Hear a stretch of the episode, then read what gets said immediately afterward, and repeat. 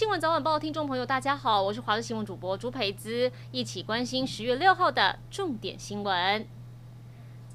骑乘机车要注意，转弯车辆必须礼让直行车，尤其是转弯时对面有汽车直行更要小心，因为视线会被挡住。早上在八德区长兴路发生了一个女性驾驶骑乘机车要左转进入路边停车场时，和对向直行机车发生相撞，导致双方机车受损，两个人擦挫伤。当事人经过酒测值都是零。警方在这边呼吁，驾驶车辆转弯或是变换车道要注意车前状况，避免意外发生。宜兰头城蜜月湾清晨发生溺水事件，有五个游客到这里冲浪，其中一个人失联。目前海巡派出搜救队前往救援。失踪的是就读师大正在念大四的二十四岁林姓男同学，常跟学校舞蹈社的朋友还有同学到宜兰冲浪。今天清晨他们六点下水，但是到六点五十分都没有看到这个林同学的身影。目前除了海巡人员沿着岸际搜寻之外，也出动了两艘巡防艇以及搜救直升机，全面找寻他的下落。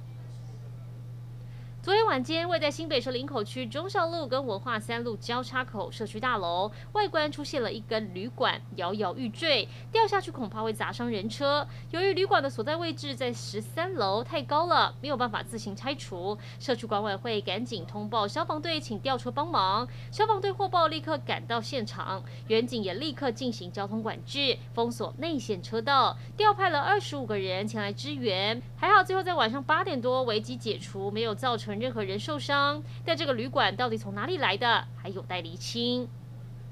默沙东药厂上周公布的初期数据指出，还在实验当中的口服药可以降低新冠病毒患者五成住院跟死亡率，表示说会赶快向美国跟全球药监部门申请授权使用。而欧洲的药品管理局也说，未来这几天就会决定是不是要加速审核默沙东的紧急授权口服药。但是也有专家表示，默沙东口服药的风险很可能被低估了，这种口服药理论上很可能会有引发癌症的风险。默沙东药厂。则强调，目前进行的动物试验，说这种担忧没有根据。